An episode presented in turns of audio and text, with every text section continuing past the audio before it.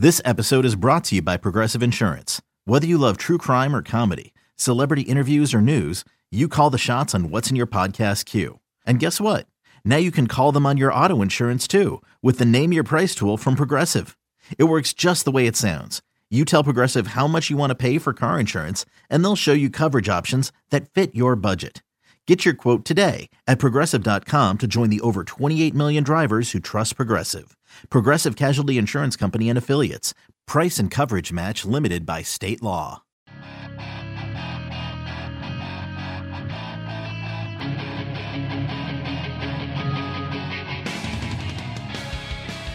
Welcome to the Yankees Magazine podcast. I guess we're on season three, episode two now. I'm John Schwartz. I'm the deputy editor of Yankees Magazine.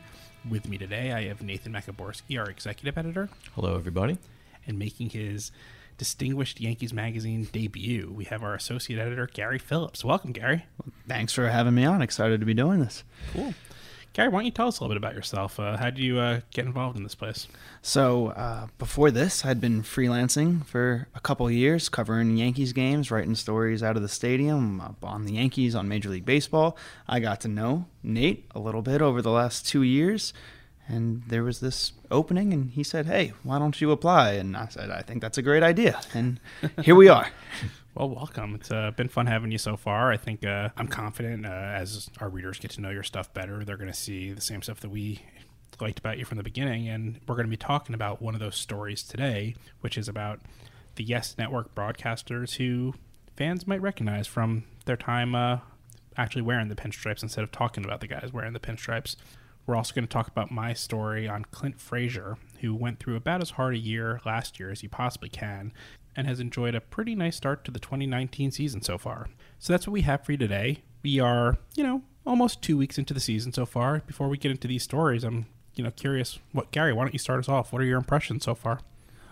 pretty up and down, pretty bumpy start to the season so far. Obviously, a lot of injuries. It's not what you want, uh, but there's uh, you know there's also been a lot of bright spots. The team's obviously hitting the ball well as it should be. The pitching's been really good despite not having CC Sabathia and Luis Severino. Obviously, not good news on Severino, but it's not time to panic yet.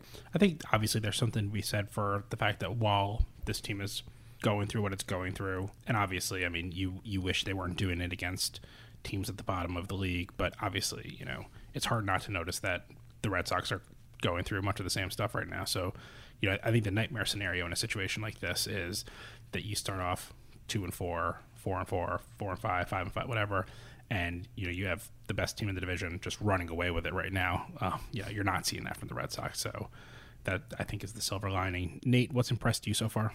I think I've been impressed just kind of with the way the team is sort of stuck together and uh, showed their depth and showed that, uh, you know, even missing so many key pieces, they're still, you know, they're right there every night. You know, they've been in every one of these games. There's certainly been some tough losses along the way, but, you know, I, I know we're kind of conditioned to just, you know, think about the guys who are in the lineup and who are active and not focus too much on the guys who aren't here. But, uh, you know, it's going to be nice to get some of these guys back, hopefully pretty soon. You know, just thinking about the Houston series and how nice it would have been to have you know Dellin Betances as an option out of the bullpen or Giancarlo Stanton in the middle of the lineup. Um, those are big pieces that we're missing. So that, and, that, and that's the thing to me. You really made the right point, Nate. You know, whether you're an athlete or whether you're just involved with a team or whether you write about the team, look, the team you have on the field is all that matters at that moment. You know, no one cares about who you don't have. But man, like Giancarlo Stanton, Miguel Andujar, Troy Tulowitzki, Aaron Hicks, you know, it's no knock against Clint Frazier, one of the guys we're going to talk about who's been doing well. It's no knock against Mike Tauchman, who shouldn't be the starting left fielder for the New York Yankees in a game. I mean, he, he just, it, it's not the role that he's supposed to have. And it was two weeks ago, two and a half weeks ago, we were talking about, you know, this unstoppable lineup and this unstoppable bullpen.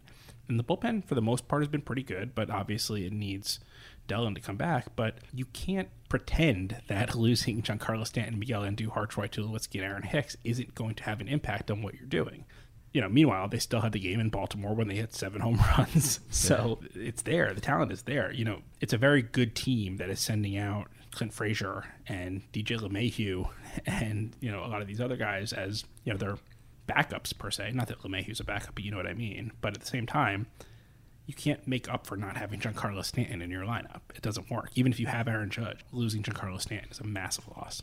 So, you know, that's where we are right now. It is, as we said, still early, but uh, you know, it, it, it's it's definitely it, it's so funny, and I think if this is the third year doing this, I think I've said this every year.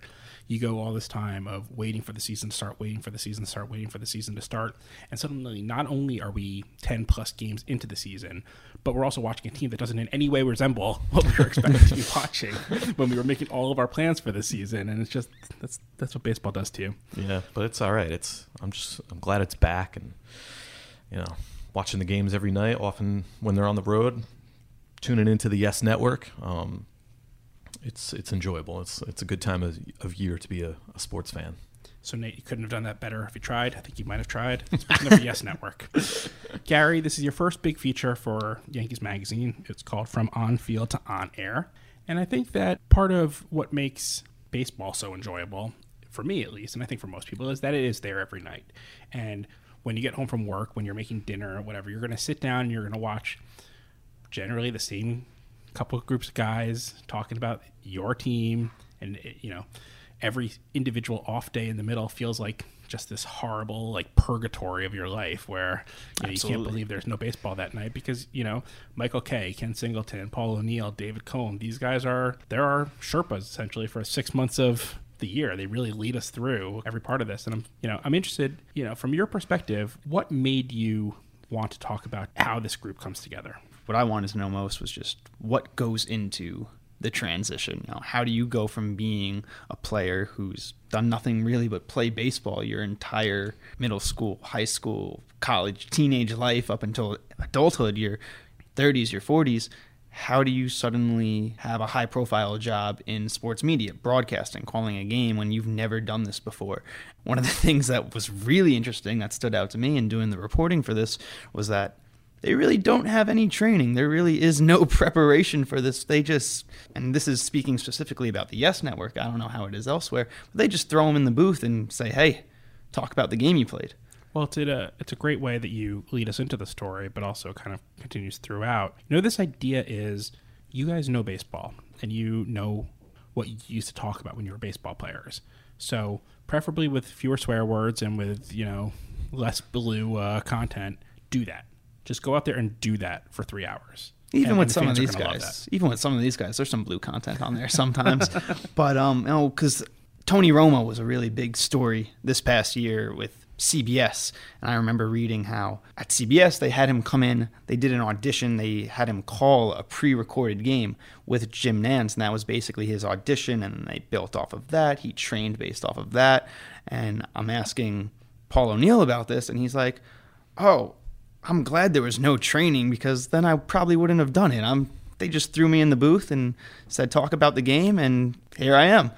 That uh, was probably the best thing about it because I don't know if I would have you know wanted to put in the time and effort of going to training to, to how to talk about a game that you know I played my whole life. So uh, like I said, were there mistakes made early? I'm sure. Are there still mistakes? I'm sure. I'm not a professional at broadcasting. I didn't take this in school. You know, I, I played baseball, but to be able to talk about the game and, and talk about what goes on in, in your mind and things is still fun for me and hopefully interesting to the people listening. What they don't have is any broadcast television experience. They have to know when to look at the lights or when to talk. They have to make sure they're not relying on crutches such as like or um when they speak. They have to make sure that they're enunciating and that they have this energy, even if it's the 15th inning and it's late at night. So, getting adjusted to all of those things while they have the baseball knowledge, there's definitely some bumps in the road, especially when they're starting. So, Gary, um, about five minutes ago, before you began your first appearance on the Yankees Magazine podcast, I gave you about two minutes worth of don't say um too much, try not to speak too fast, you know, all, all, all, those things. How would, how would that compare, do you think, to the training that John Flaherty and Paul O'Neill got? I'm going to imagine they stammered a few times. I stumbled stumbled over a few words like I am here. well, the funny thing is, you know, you mentioned the Tony Romo thing, and there's two points I want to make about that. The first one is I think that you can't even compare calling football and calling baseball because football it has to be so precise and you have to be identifying things that there's no way that the fans watching can see. In baseball, 99% of what happens the fans are going to see. You know, there's nothing off camera in baseball. There's nothing, you know, where you need to know kind of what happens if a player, you know, has his foot pointed this way instead of that way. Most of the stuff the fans can see. So I think I think it is a little different. But the Tony Romo example, obviously it has to lead into the Jason Witten example also. That, you know, it's not just about taking someone who is personable and who knows the game and who people like and throwing them in there and saying anyone can do this. You know, it's just talking about sports. Obviously, there is something that these guys do well. And, you know, I know that in addition to speaking to them, you are both a Yankees fan and I know you did a lot of work trying to look at what makes them successful. So I'm curious, in your mind, why is this group good? Well, I think there's such a wide range of not only personalities in there, but also backgrounds and approaches to the broadcast, uh, which is something I talk about in the story. David Cone, for example, really into analytics. He's also got great stories from his playing days. He played on some wild teams. Paul O'Neill's very goofy in the booth, not necessarily as invested in stats or what's happening the nitty gritty, but he brings a sense of humor to it. Ken Singleton's kind of that go to guy for the anecdotes for back in the day because his playing career goes back further than anybody else in there. And then you have Flaherty, who as a catcher, he kind of understands every single situation that's happening in front of him. And I just think that combination of approaches, personalities, it makes for a really good broadcast, especially when you combine it with Michael Kay, Ryan Ruocco. In addition to speaking to the announcers, uh, you also spoke to John Filippelli, who is, uh, you know, kind of in charge of, uh, you know, hiring them at the Yes Network. And, um, you know, he had a lot of interesting insight into the whole process. And one of the things uh, I thought was interesting was that you know he spoke about there's obviously a lot of different announcers on their roster. I mean, they even like kind of poke fun at themselves with some of their commercials about the, the, the nine man booth and stuff like that. So on any given night, you might hear a different crew in there, which I think is different than some other teams. You know, I think certain fans might want to hear like the same voice night in and night out. Continuity. But Filippelli kind of comes at it from a different angle, doesn't he? So I asked Filippelli about that and how's it been working for you having this huge booth with all these people. And he said, I think it's going pretty well after all these years. And the way he explained it was you have a group of friends. You're friends with them for different reasons, and they're friends with each other for different reasons, but they're all really good friends. And you get together for a party. Well, it's going to be a much better party when there's a whole group of people there opposed to two or three. And he kind of just said, you know, especially with these guys being former players, people that Yankees fans are familiar with, he likes the variety. He likes giving different flavors, different combinations to the audience on a nightly basis. And like he said, yeah, it's working out all right. I guess I had never really thought of it that way. And but after I read his quote about that, I was like, yeah, that does make sense. You know, I'm like, uh, I do appreciate hearing all those different perspectives and different voices, and uh, I don't necessarily need need to hear the same two or three guys every night, night after night, year after year. It's a long season. It keeps it fresh. I think what surprises me also about the group, though, is you have, you know, the varying eras and the varying perspectives that come from, you know, a guy of Singleton's age, a guy, Kay, who has been around the team for so long. I know for me, you look at the Paul O'Neill on you know replay and usually it's him being you know just a maniac and obviously he's such a goofball in the booth I would have guessed that there would be a lot more of a back in my day and what's wrong with these guys. That was something I really wanted to explore with this piece because in baseball, especially, you hear a lot of complaints about, oh, this former player who's now a broadcaster, he's always playing the back in my day card. He's always complaining about the game in front of him. And you never hear that those complaints about the yes booth. So I made sure I asked each guy about that. And they all have varying takes on analytics, and some are bigger fans of them than than are not. But Cone, as you as you alluded to, is a huge analytics guy. He's kind of become the savant when it comes to using those numbers.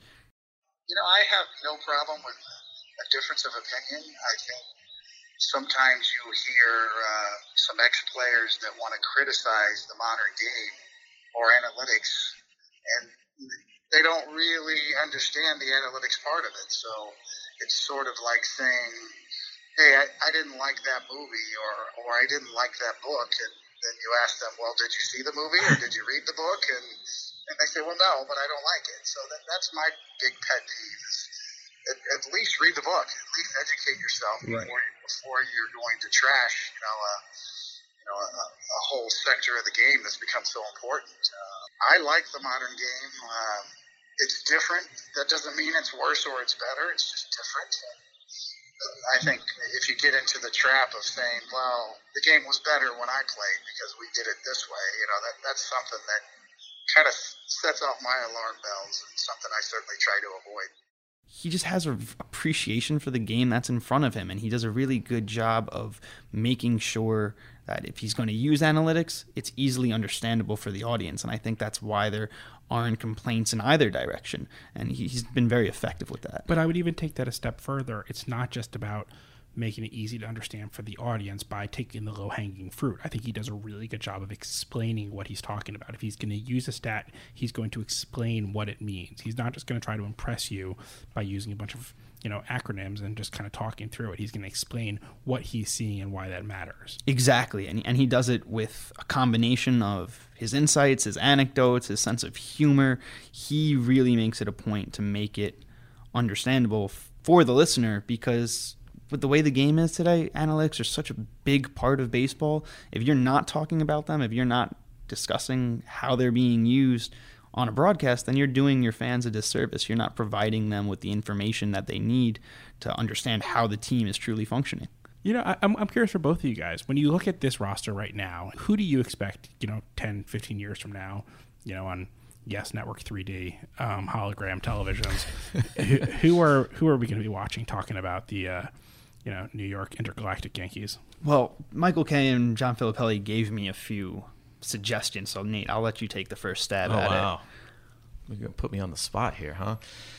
I don't know. I mean, every time I uh, speak to Austin Romine, I come away impressed with his just ability to talk about the game. So I don't know whether that lends itself to the broadcast booth or as a manager someday or whatever. But uh, I don't know. For for some reason, Austin Romine was the first name that popped into my head. Was he a name that came up in your conversation? Romine was a name that came up twice, and I definitely see it just from talking to him myself. He'll, mm-hmm. he'll be a good broadcaster if he wants to, kind of on that similar Flaherty path. Mm-hmm. Um, I'll have to actually ask him about that if it's anything he's considered. But the other name that came up to me, which was a little bit of a surprise to me, was Luke Voit. Mm. Just the energy he would bring, the enthusiasm, yeah. maybe not necessarily, you know, he's not going to be your David Cone, he's not going to be your analytics guy or, you know, somebody necessarily who breaks down a swing, but I could definitely see some passion being added sure. to the broadcast there. I think Zach Britton is a guy who he can certainly talk about the game. I think the problem Britton will have is that a lot of his answers end up being about seven to eight minutes, so he's going to need to be able to get them into, you know, frame that'll fit between the pitches but I, I, definitely could see him doing it um, for sure. A strange one, maybe. Someday I could see Sevy doing it. The guy just really has a lot of interesting insight into, you know, how pitching works and kind of what it does. I, I would love to see him get comfortable enough where he could do that. And of course, you know, look, we keep hearing about it. I'm curious what ends up coming of, you know, CC. I know I don't know if it's necessarily interested in, uh, you know, in game, um, but obviously he's you know interested in working with ESPN. I think the biggest hangup for him might be that a lot of times these guys wear collared shirts, and he's right. vowed never to do that after he retires. So. Deal breaker. But I think what's interesting about him is that he'll be able to do it for all sports. I think absolutely that's a great point. I think you're going to see him as just kind of one of those jack of all trades guys who can go on ESPN and talk football, can talk basketball. I haven't heard him do much hockey yet, but I wouldn't put it past him. um, if you follow uh, him and Amber on Instagram, you can see all the the guys go to Broadway shows all the time. They do. All, they're pretty uh, up on New York City entertainment. So I think that we're gonna be hearing from CC a lot. But look, I, th- I think it's an interesting topic because you can't overstate the role that a guy like David Cone plays in helping you enjoy and learn about what you're watching. And I, I, I think we've talked a lot about the players themselves. You know, Michael Kay, beyond just the radio show that he does for hours a day, he's still kind of that familiar voice for Yankees fans, whether it's going back all the time to when he was with John Sterling on the radio. There are you know, 20 some odd year old Yankees fans who really, Michael Kay has been the only voice they've known for their team for a long time. And I, I, think that plays a big role in how they perceive the Yankees and what it means to listen to the Yankees for them. Yeah, these guys become a, a very important part of the team. To me, growing up during the, the 90s dynasty, it was like, you know, Kay and Sterling were the, the soundtrack of that. You know, when I think back in my mind to my memories of those games, I'm often hearing their voices in my head when I think about it. And, and you know, we, we mentioned John Sterling. I think someone else that we need to mention, you know, that is, again, special about the way that the Yankees have handled their broadcasts um, for so long. Susan Waldman, of course, you know, who's a complete pioneer in the industry. There was a really, you know, in some ways horrible, in some ways really incredibly well done story by, uh, I believe it was Laura Albanese um, a couple days ago, just about, you know,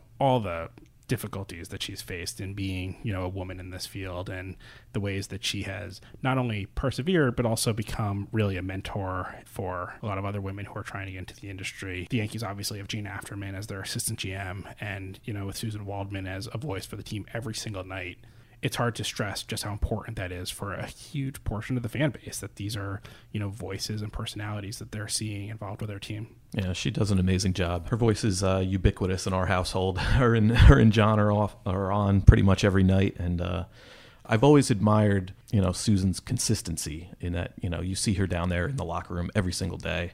She knows everything that's going on with this team, and uh, you know, her insights really bring a lot to the broadcasts. So the story is from on field to on air. It's obviously in the April edition of Yankees Magazine. Gary, you've set the bar pretty high for your first feature. Uh, we uh, certainly look forward to uh, all that you have coming up. You want to want to give uh, listeners a little a little sneak preview into what they might expect from you in May. So I'm doing a story on Adam Ottavino, and he's got this just super New York backstory. Obviously, he grew up in Brooklyn, but his family's got a business where they've worked on several New York landmarks. His dad's an actor who's been in NYPD Blue and Law and Order. There's a lot of interesting tidbits just about his childhood in there, growing up, how he went from Park Slope, you know, Brooklyn native, to pitching for the New York Yankees. Awesome. Can't wait to read it. So we will take a quick break here. When we come back, we're going to talk about Clint Frazier and the work that he's put in, the work that he's still putting in to overcome just a totally lost and brutal 2018. So stick with us. Thanks so much.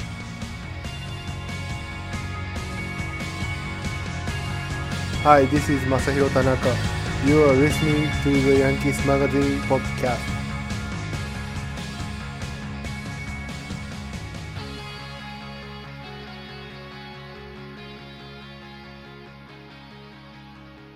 Think it's that I'm a little outspoken, you know, that I have confidence, and I think that I think that other people said things about me early on whenever I got over here that may have put a sour taste in other people's mouths, whether that be saying that I asked for a jersey number that I didn't ask for, or going on the radio and saying I should be out there playing. You know, it's it's just comments that didn't come from me that I feel like still linger over my head. And you know, in the end, I've never done anything bad.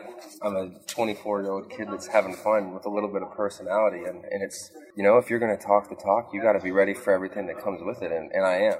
So we just heard a little bit of the audio from John's story called "Let It Be." on Clint Frazier can be found in the April issue of Yankees Magazine, also on Yankees.com slash magazine. So, John, for this story, uh, you interviewed Clint in spring training, right? Yes. Heading into that interview, obviously we all knew what Clint had gone through in 2018. What were you hoping to kind of discover during that interview? I was hoping to understand what he thinks is the reason why people hate him. And that's kind of an awkward conversation to have with somebody. I had to do a lot of finessing in terms of, you know, the order of questions and things like that. Sure. I, have spoken to Clint, you know, a few times, obviously, but I wouldn't say that I'm somebody who he trusts necessarily or who he, you know, feels that comfortable with. We just don't have much of a relationship. So I really tried to get to a point where he would feel okay answering questions of, hey man, why do you rub people the wrong way? And I think, and this wasn't just phoniness on my part, and it's not just, you know, working for the Yankees. The reason I was interested in doing that is because I can't figure it out myself, because I kept going through this looking for the things he had actually done and I kept kind of hearing, you know, oh, you know, Clint Frazier's got a bad attitude, or Clint Frazier does this, or, ugh, you know, Clint Frazier again. And I would look at it and just be like, but what does that mean? Like, what is again? And I started to just really just becoming, I don't want to say like overprotective of him, but even it is a little bit. Of, I just started trying to figure out what what is this narrative that exists that has so taken over the idea of who he is. Do you think it's a generational thing? And I, I say that admittedly as a 24 year old. Clint's the same exact age. Uh, he made his major league debut or his Yankee Stadium debut when he was 22. That was my first season being in the clubhouse freelancing. Uh, he was one of the first guys I talked to and kind of formed a rapport with. But I'm thinking, hey, this guy's relatable. He gives good answers. He's got you know some. He's he's got some personality and some flair. He's confident, but not cocky. But maybe that's just me looking at it as somebody who's his age. So I have a really very simple answer to that question, and that is I don't think anybody has a clue what their problem with Clint Frazier. And I really no no, I'm not joking when I say this. I really mean it. I don't think people understand what it is about him that bothers them.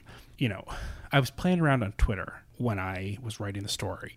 And it, it, the reason, so at the Athletic, Lindsey Adler had put a story on Clint Frazier right as I was finishing mine, which is obviously you know maddening in so many ways. But it was actually it, it provided me with you know some actual good data that I could use to try to figure some stuff out because I would look at people responding and it was just kind of like, you know, shut up and get on the field or, you know, don't talk until you've done anything, you know, ugh, and, or, and, and there was one thing that it was just like, you know, ugh, more noise from Clint Frazier, you know, he, he, he can't help himself. He keeps doing it. And I responded to this person, not as saying like, you know, hi, Yankees Magazine here. Like, let's have a conversation. But I was just like, can you explain what Clint Frazier has done that has bothered you?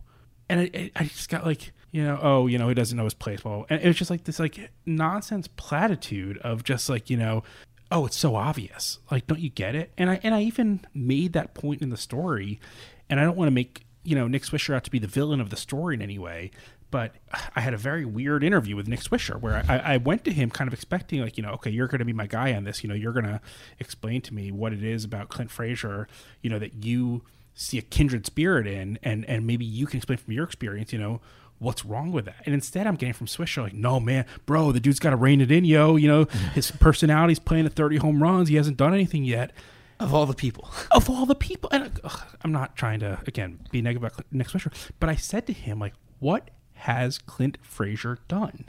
And he just like, kind of looked at me like, just, bro, don't you know? Like, it's just so obvious. And, and, and, and that's where I left it. Like, uh, the, the ambiguity of what has he done, like, that that's where I kind of felt like I had hit on a very long answer to your question, which is I don't think that it's generational. I don't think it means anything. I, I, think I think if I said it was generational, I would say that like these are how the generations have changed, and this is how what he is doing would not be acceptable to a fifty year old. But there's nothing he's doing that's not acceptable to a fifty year old.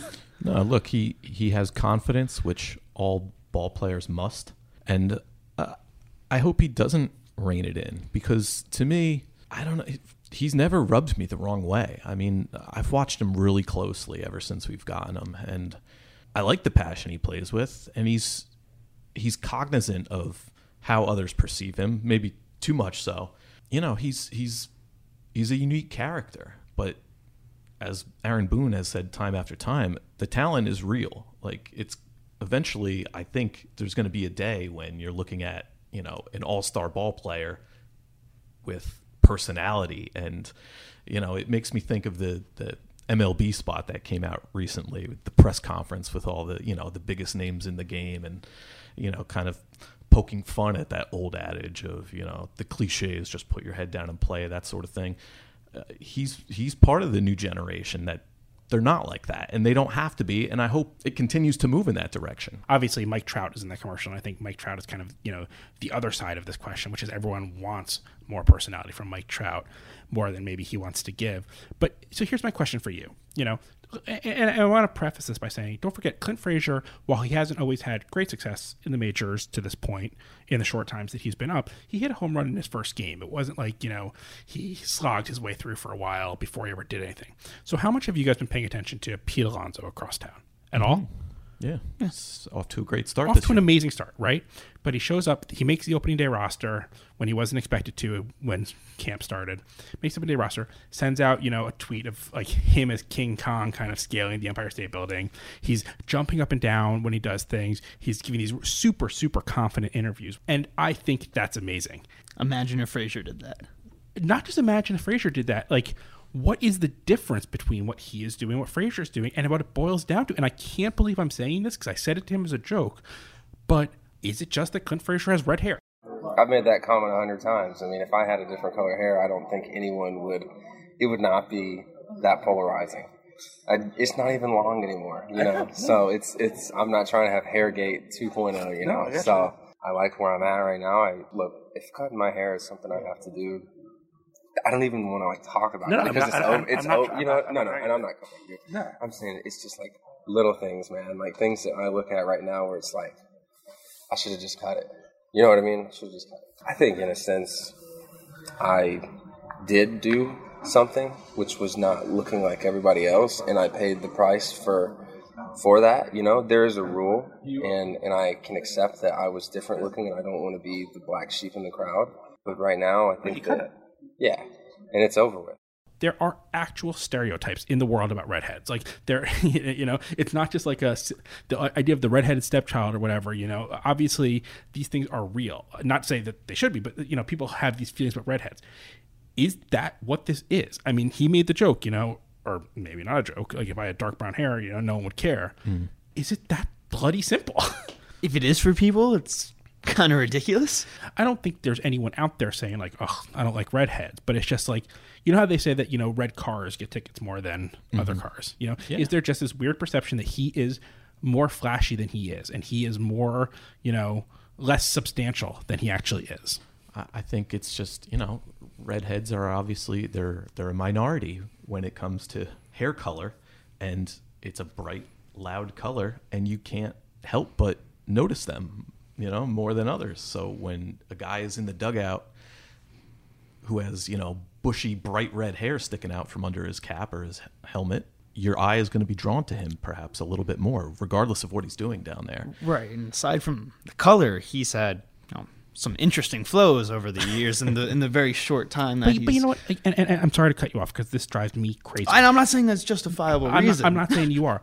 The Yankees traded for a guy who had crazy hair. And then there is this assumption in the world, which maybe we should talk about, and maybe I'm going to try to talk about it in a way that doesn't get me fired. There's this assumption in the world that, you know, of course, the honor of going to the Yankees, like, of course, you must get in line. He was a kid who'd been growing his hair in a certain way all his life, and, like, he did it. He cut his hair, and then he didn't cut it short enough right away.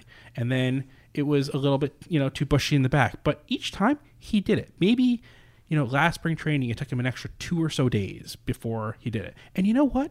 That's probably because he wasn't happy about doing it. That does not mean that he like doesn't care about the team or doesn't like put the team first. Like I, I just I can never wrap my arms around why anyone cares about this stuff.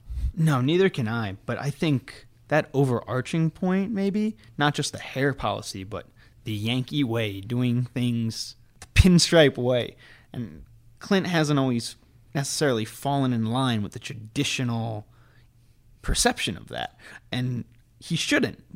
But You know what I think is a really important part of the Yankee way? Having incredible bat speed and hitting home runs. And Clint Legendary. Frazier, like, he really does that part. I think mm-hmm. at the end of the day, that probably matters more. Yeah. Absolutely. I'm just trying to figure out no, your question. Why do people have a problem with him? And I think it's just these combination of things that maybe you're not used to seeing if you're a Yankees fan or you're part of the Yankees organization. But like Nate said, no, don't rein it in.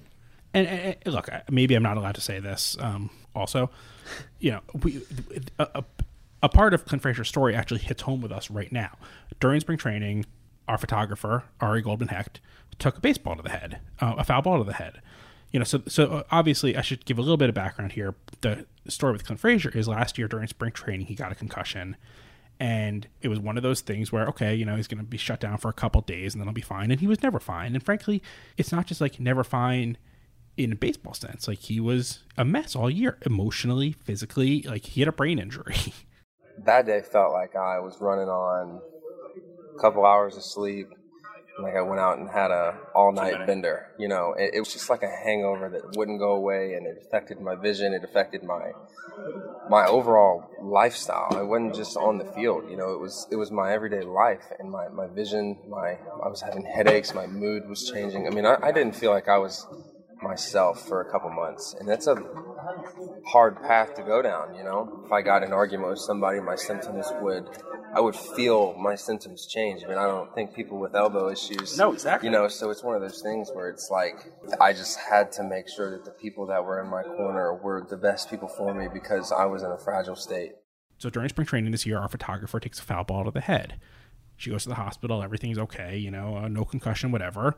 And you know, weeks later, this is now mid-April. She still has symptoms of it. She's still not back at work.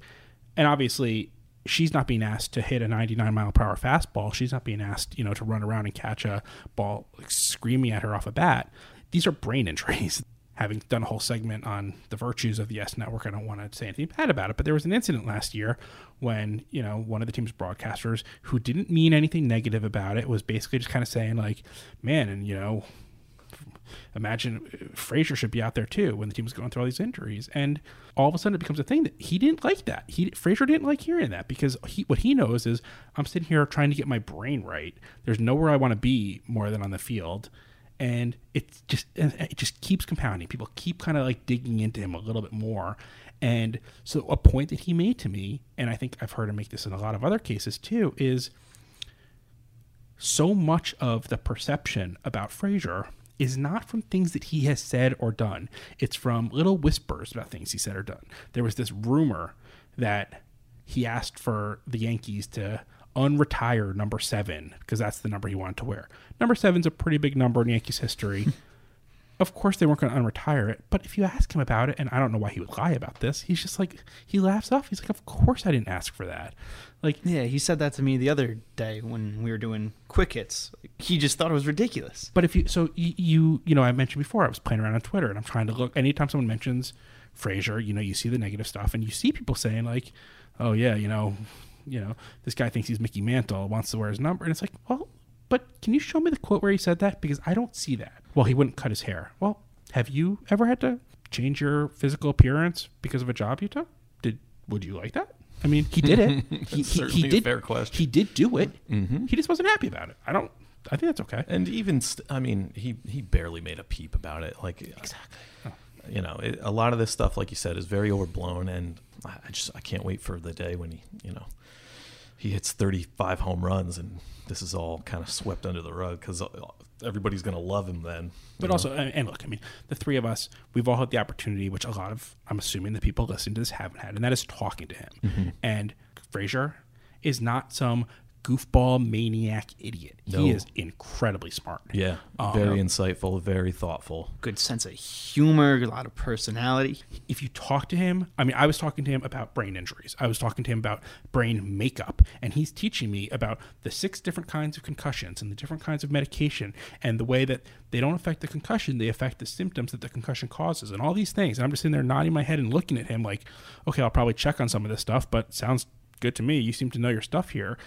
What people don't know is there's six different types of concussions. You know, I, I can only name like four. You'll have to look up the other two. I can't, name them. First one, mine was a vestibular one, and then following a vestibular is an anxiety concussion, and then an ocular concussion, and then a migraine concussion. So that's why you have all those different symptoms that come up. So the way that it was described to me was because mine was a vestibular, which is like the left and right, up and down, loud noises.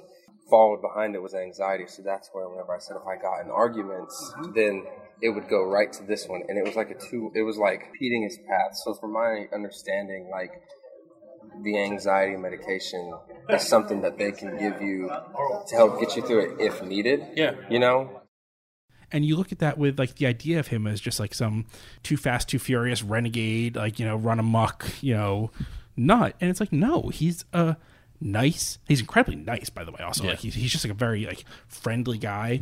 Um, but he's smart. He's fun, and and and also just super like grateful like to be here like it, it means so much to him you know just to be putting on a uniform and the yankees uniform especially like i he, he never takes anything for granted in that regard And so, you know, look, the, what this all comes back to is this year's controversy, which is he was tweeting, or I don't remember if it was Twitter or Instagram or something in the offseason, and said, you know, he wants to, he's healthy, which was no small thing. He worked really hard to be healthy. That was probably extremely exciting for him.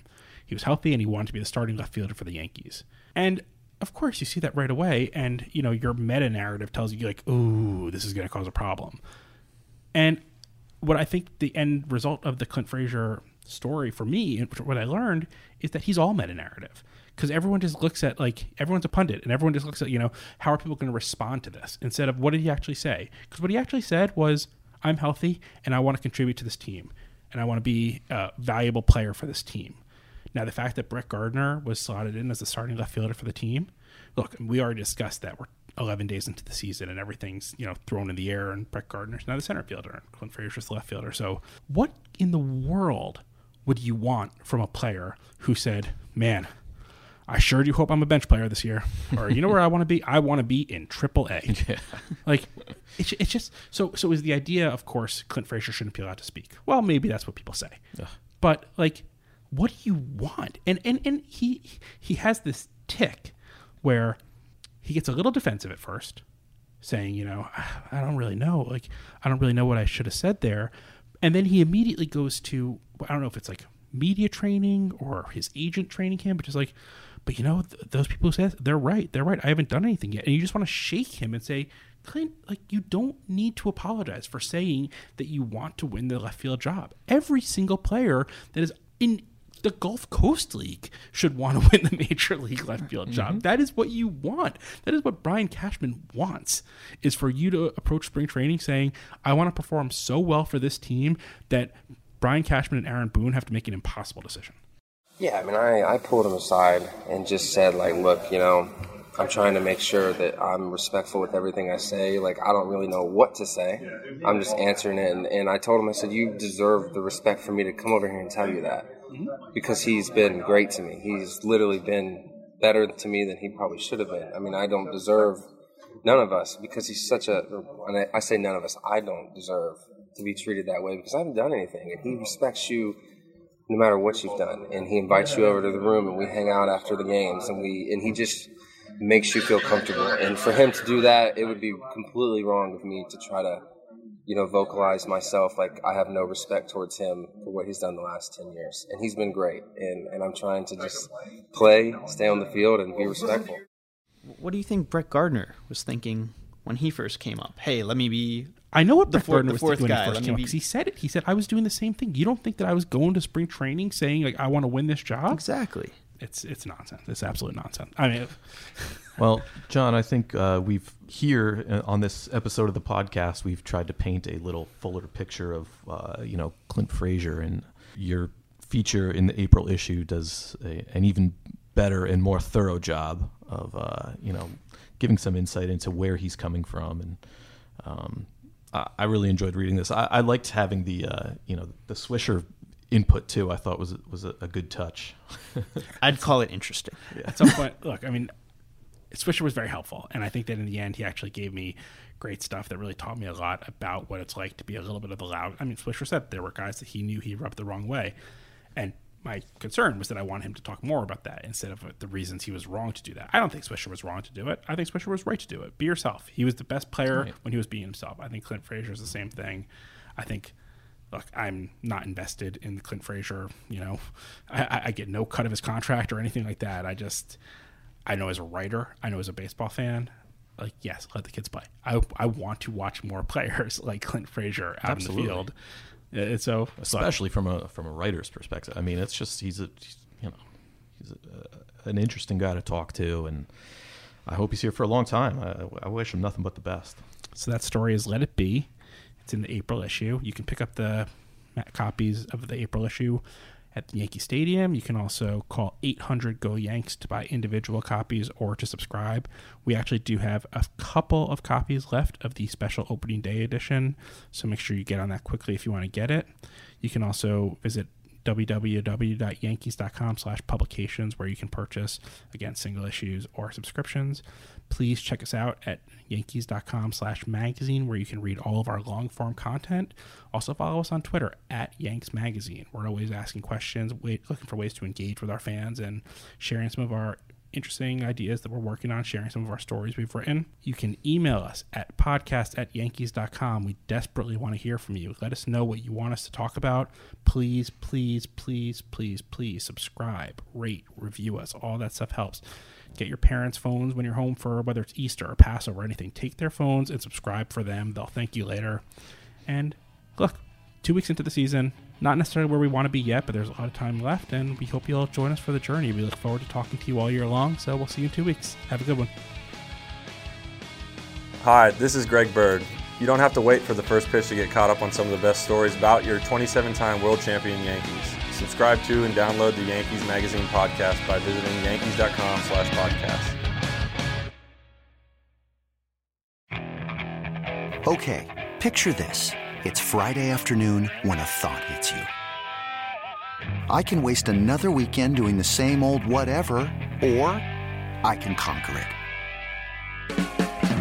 I can hop into my all-new Hyundai Santa Fe and hit the road. Any road. The steeper the better. Because my all-new Santa Fe is available with HTRAC all-wheel drive so I can hit the trail without a worry in the world. Heck, with three rows and best-in-class rear cargo space, I can pack the whole family in with all our gear. We've got available dual wireless charging for our phones so we'll never lose touch with civilization and we won't lose touch with the primordial power of Mother Earth. So which is it? Waste the weekend or do something a little more epic? And conquer it in the all-new Hyundai Santa Fe. Visit HyundaiUSA.com or call 562 for more details. Hyundai, there's joy in every journey.